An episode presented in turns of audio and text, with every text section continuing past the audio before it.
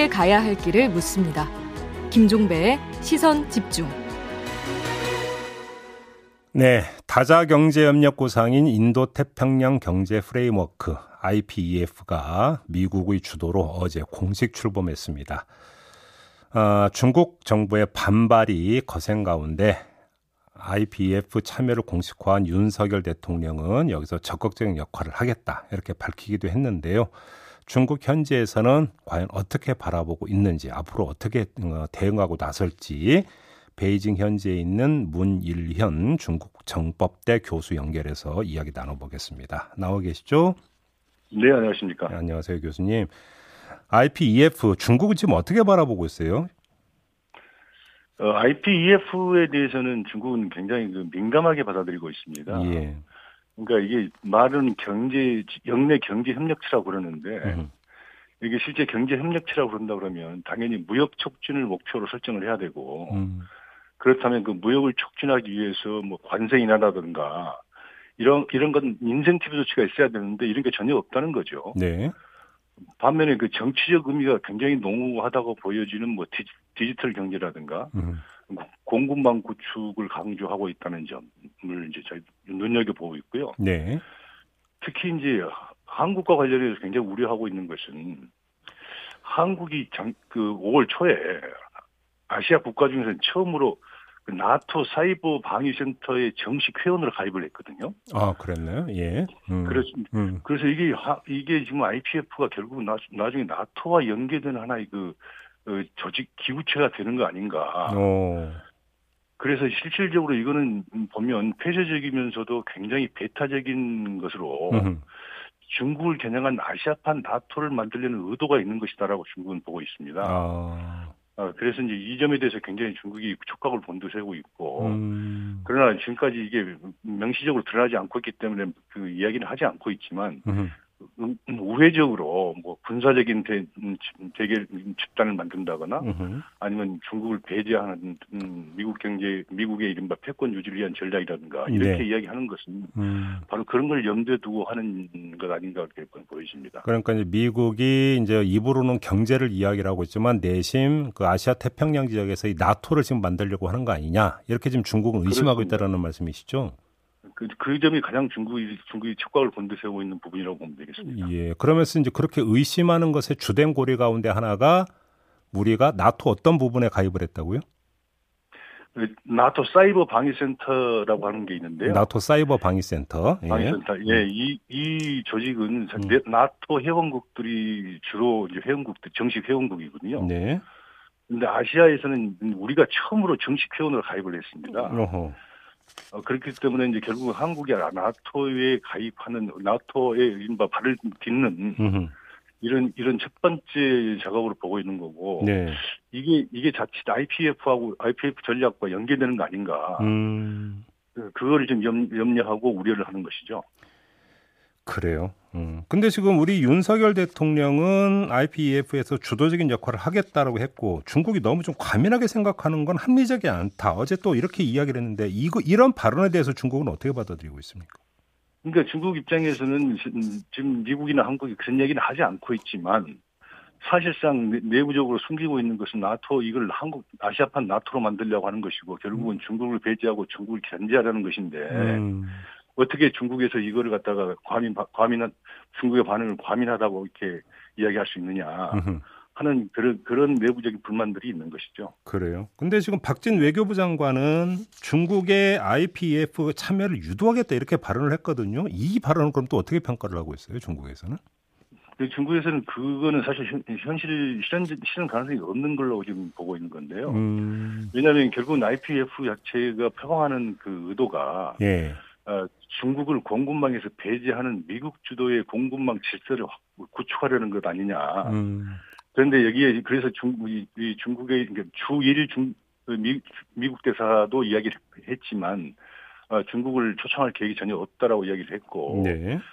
특히 이제 중국 이번에 미국이 IPF를 출범시킨다는 것은 두 가지 의미가 있다고 이, 사람들은 보고 있습니다. 음.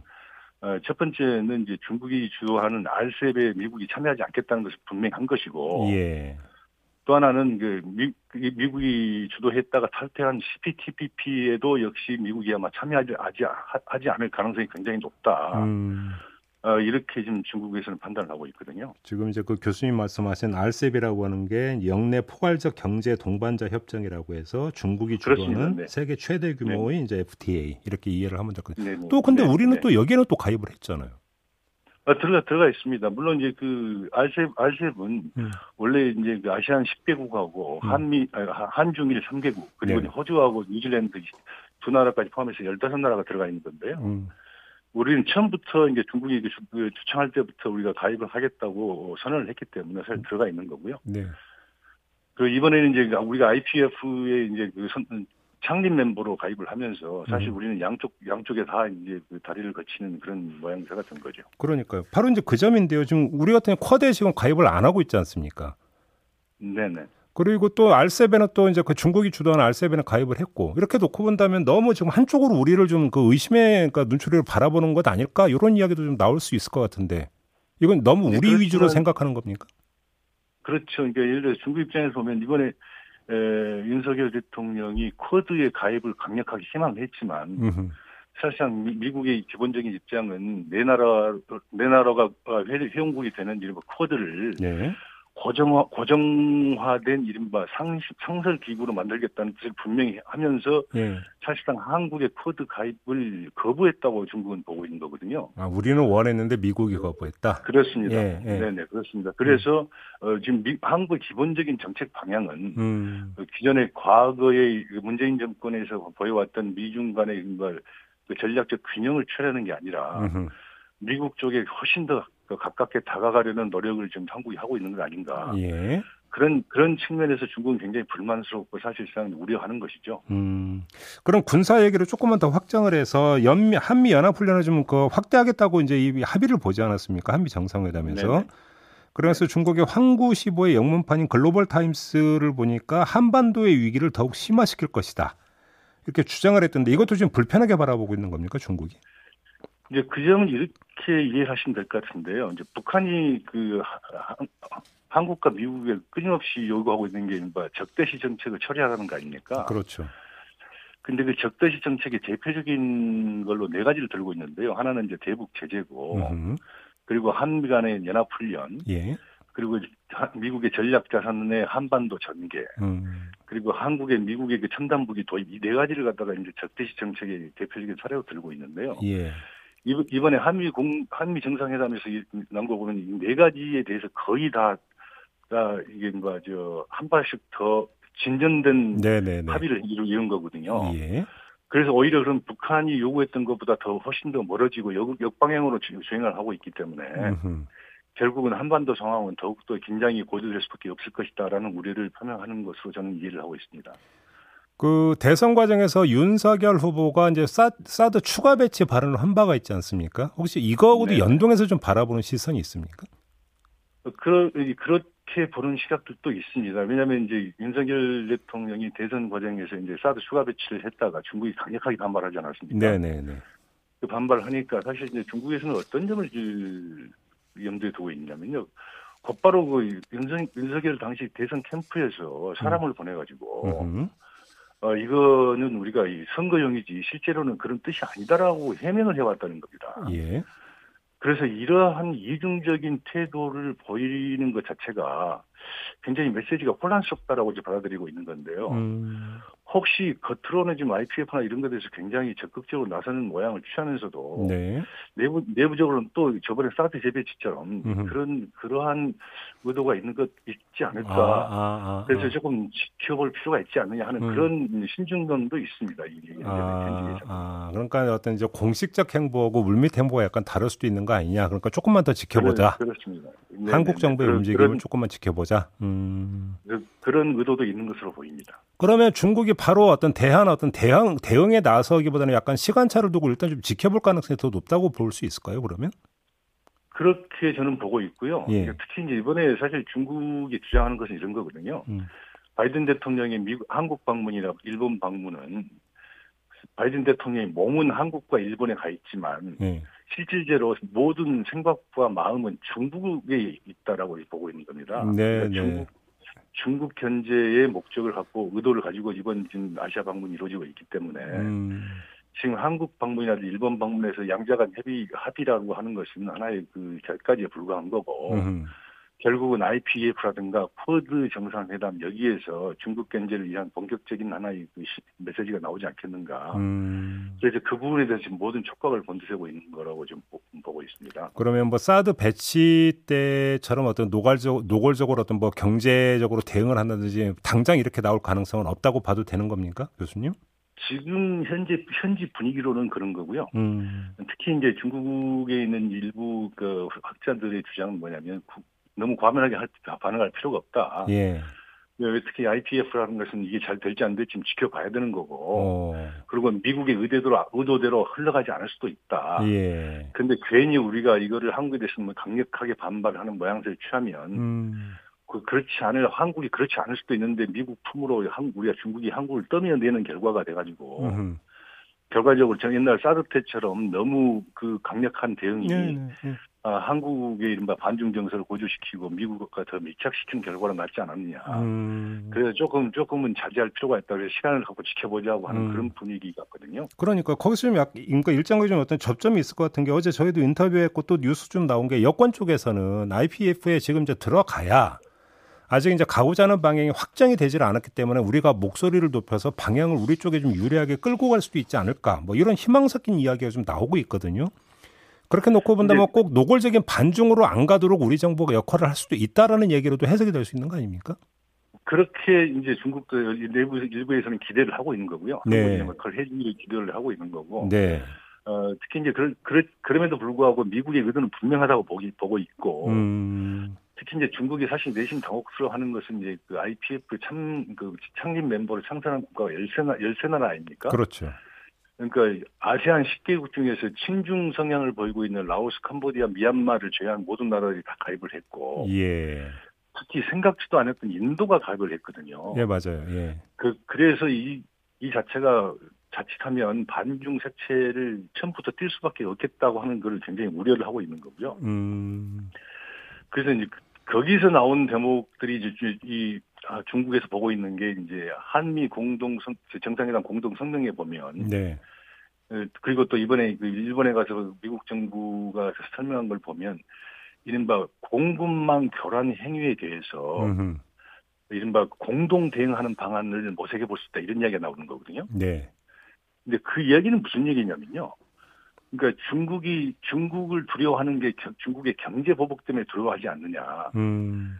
그렇다면 중국의 경제 보복은 두 가지 아닙니까? 공급 면에서 중국이 팔던 것을 안 팔거나. 그렇죠. 아니면 중국이 자기들이 사오던 것을 끊거나 이두두 가지인데. 그렇죠, 그렇죠. 여기에 대해서 이제 공동 대응이라고 한다는 것은 만일 중국이 팔던 걸 안 팔면 음. 13개 회원국들이 서로 이렇게 합심을 해서 그안 음. 파는 국, 안 팔, 안 파는 국가에 대해서 자기들이 공급을 어, 음. 대신 해준다거나 네. 아니면 중국이 사올 것을 끊으면 음. 그 다른 회원국들이 그 끊은 음. 기업이나 그 산업에 대해서 네. 대리, 대체 구매를 해주거나 대리 네. 구매를 해주거나 네. 이런 형태로 하게 되면 결국은 중국의 경제 보복을 무력화시키는 결과가 나타난다는 거죠. 음, 음, 음. 그럼 결국은 중국의 경제 보복을 두려워하지 않고 중국 경제에 나서, 나서게 하는 이른바 제도적 보장이 되는 거 아니냐. 네네. 네. 이런 점을 지금 생각하고 있기 때문에 중국에서는 혹시 그렇게 이게 변질되지 않을까. 음. 그렇게 그래서 굉장히 중국이 그, 적극을 권고 그걸 좀 걱정하고 있다는 말씀이시네요. 네, 그렇, 네, 알겠습니다. 교수님 마무리하기 전에 돌발 질문 비슷할 수도 있는데 하나 좀 그러니까 어제 오늘 우리 국내 언론에서 조금씩 보도 나오고 있는 게 있어서 좀 혹시 그 교수님이 체크를 하셨나 해서 좀 질문 드리는 건데요. 지금 국내 언론에서 네네. 시진핑 리커창 권력 암투설 보도가 조금씩 나오는데 혹시 뭔가 파악된 내용 있습니까? 아닙니다. 왜냐하면 지금 이제 코로나 제로 정책을 두고 예. 이른바 이제 시진핑 주석은 이걸 끊임없이 이게 견지를 해야 된다고 하는 이른바 일관된 입장을 취하고 있는 반면에 음. 리커창 총리는 이렇게 하다가는 경제가 자, 자칫 이 회복 불가능한 상황으로 음, 음, 음. 빠져들 수 있기 때문에 음, 음. 경제도 분명하게 이른바 그 시그널을 줘야 된다. 예. 예. 그래서 너무나 일방적, 일관되게 코로나 제로 정책을 갖다가 강력하게 주장하는 것은 자칫하면 경제를 음, 죽일 수 있는 교각, 교각살우가 될 수 있으니까 이거는 하지 말자라고 하는 이런 약간 정책적인 어떤 노, 노선에서 이게 뭐 그게 어, 보이는 거거든요. 그게 권력 암투는 전혀 아니고 권력 암투라고 하기는 조금 너무 지나 너무 지나치게 나간 거 아닌가 그런 생각인데요. 그래요. 알겠습니다. 자 마무리할게요 교수님 잘 들었습니다. 네 감사합니다. 네 지금까지 문희련 중국 정법대 교수였습니다.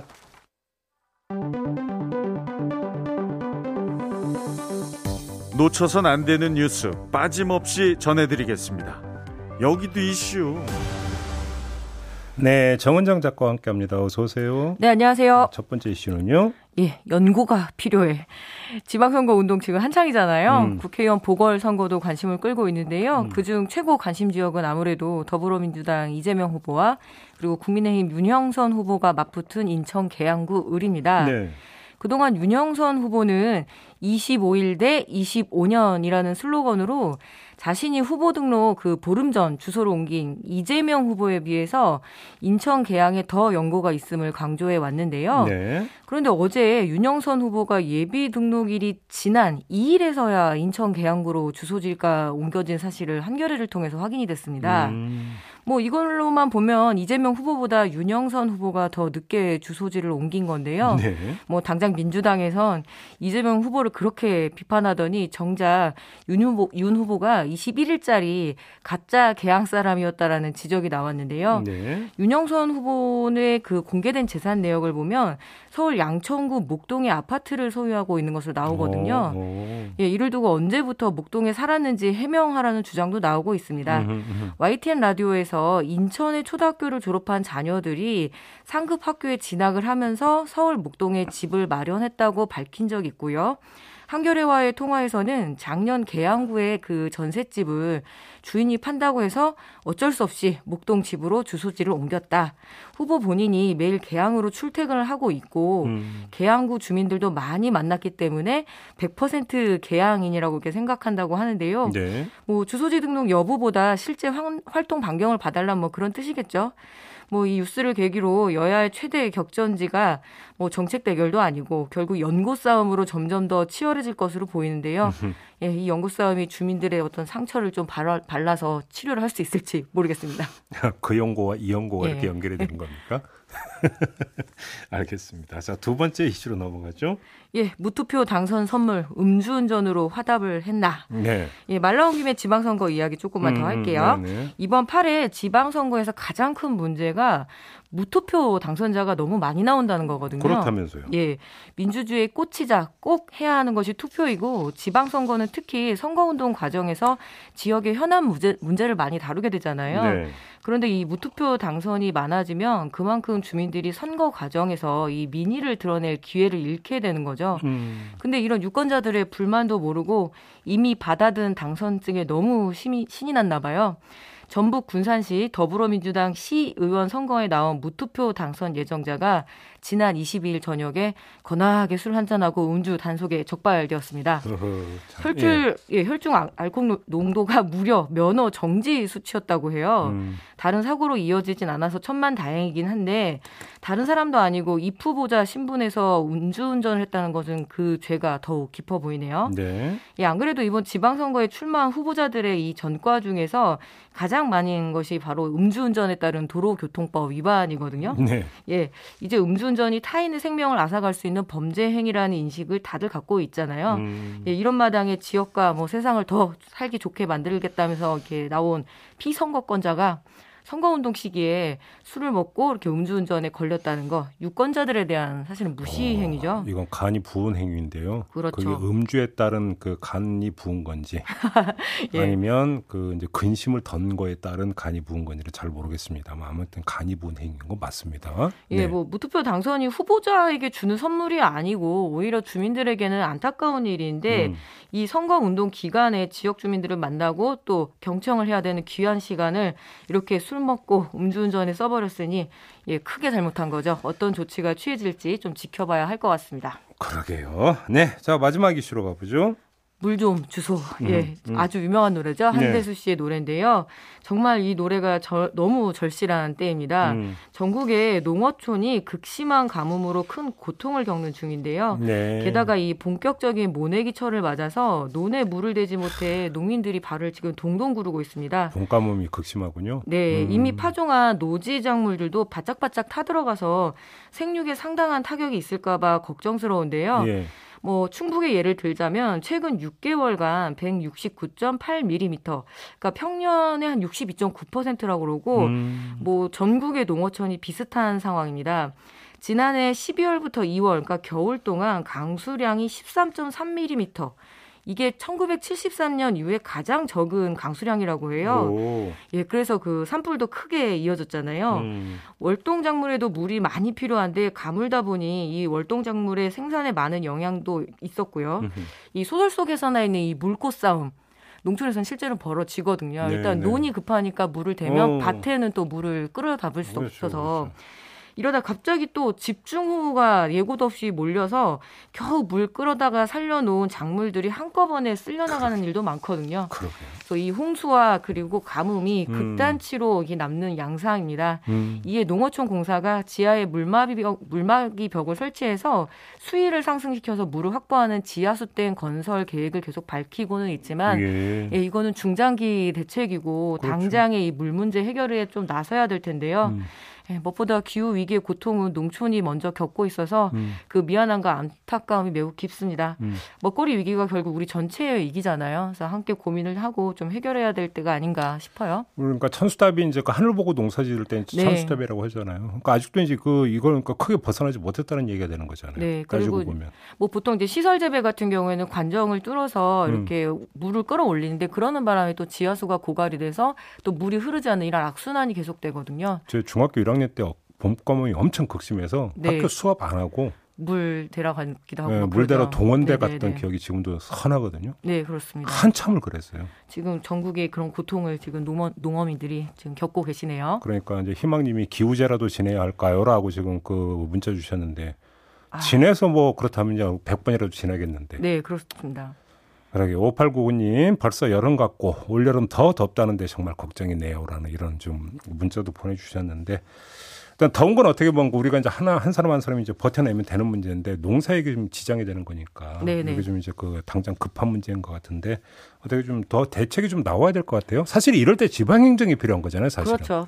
근데 지금 지방선거 때문에 이 지방 행정이 어찌 본다면 공백기이니까. 그리고 선거운동 아르바이트 하러 가서 지금 인권 구하기도 너무 어렵다라는 아, 게 현장의 그 목소리를 지금 예, 청취자께서 전해주셨네요. 네. 수고하셨습니다. 네, 감사합니다. 정원정 작가였습니다. 네, 오늘 날씨 알아보겠습니다. 이온 리포터. 네, 어제 많이 더우셨죠? 오늘은 기온 더 오릅니다. 아침은 어제보다 약간 기온 낮아 서울이 현재 19.1도인데요. 햇살이 차츰 쏟아지며 낮 기온은 어제보다 조금 더 높아 서울 30도, 강릉, 광주 32도, 대구 33도, 부산 26도로 웃돌겠습니다.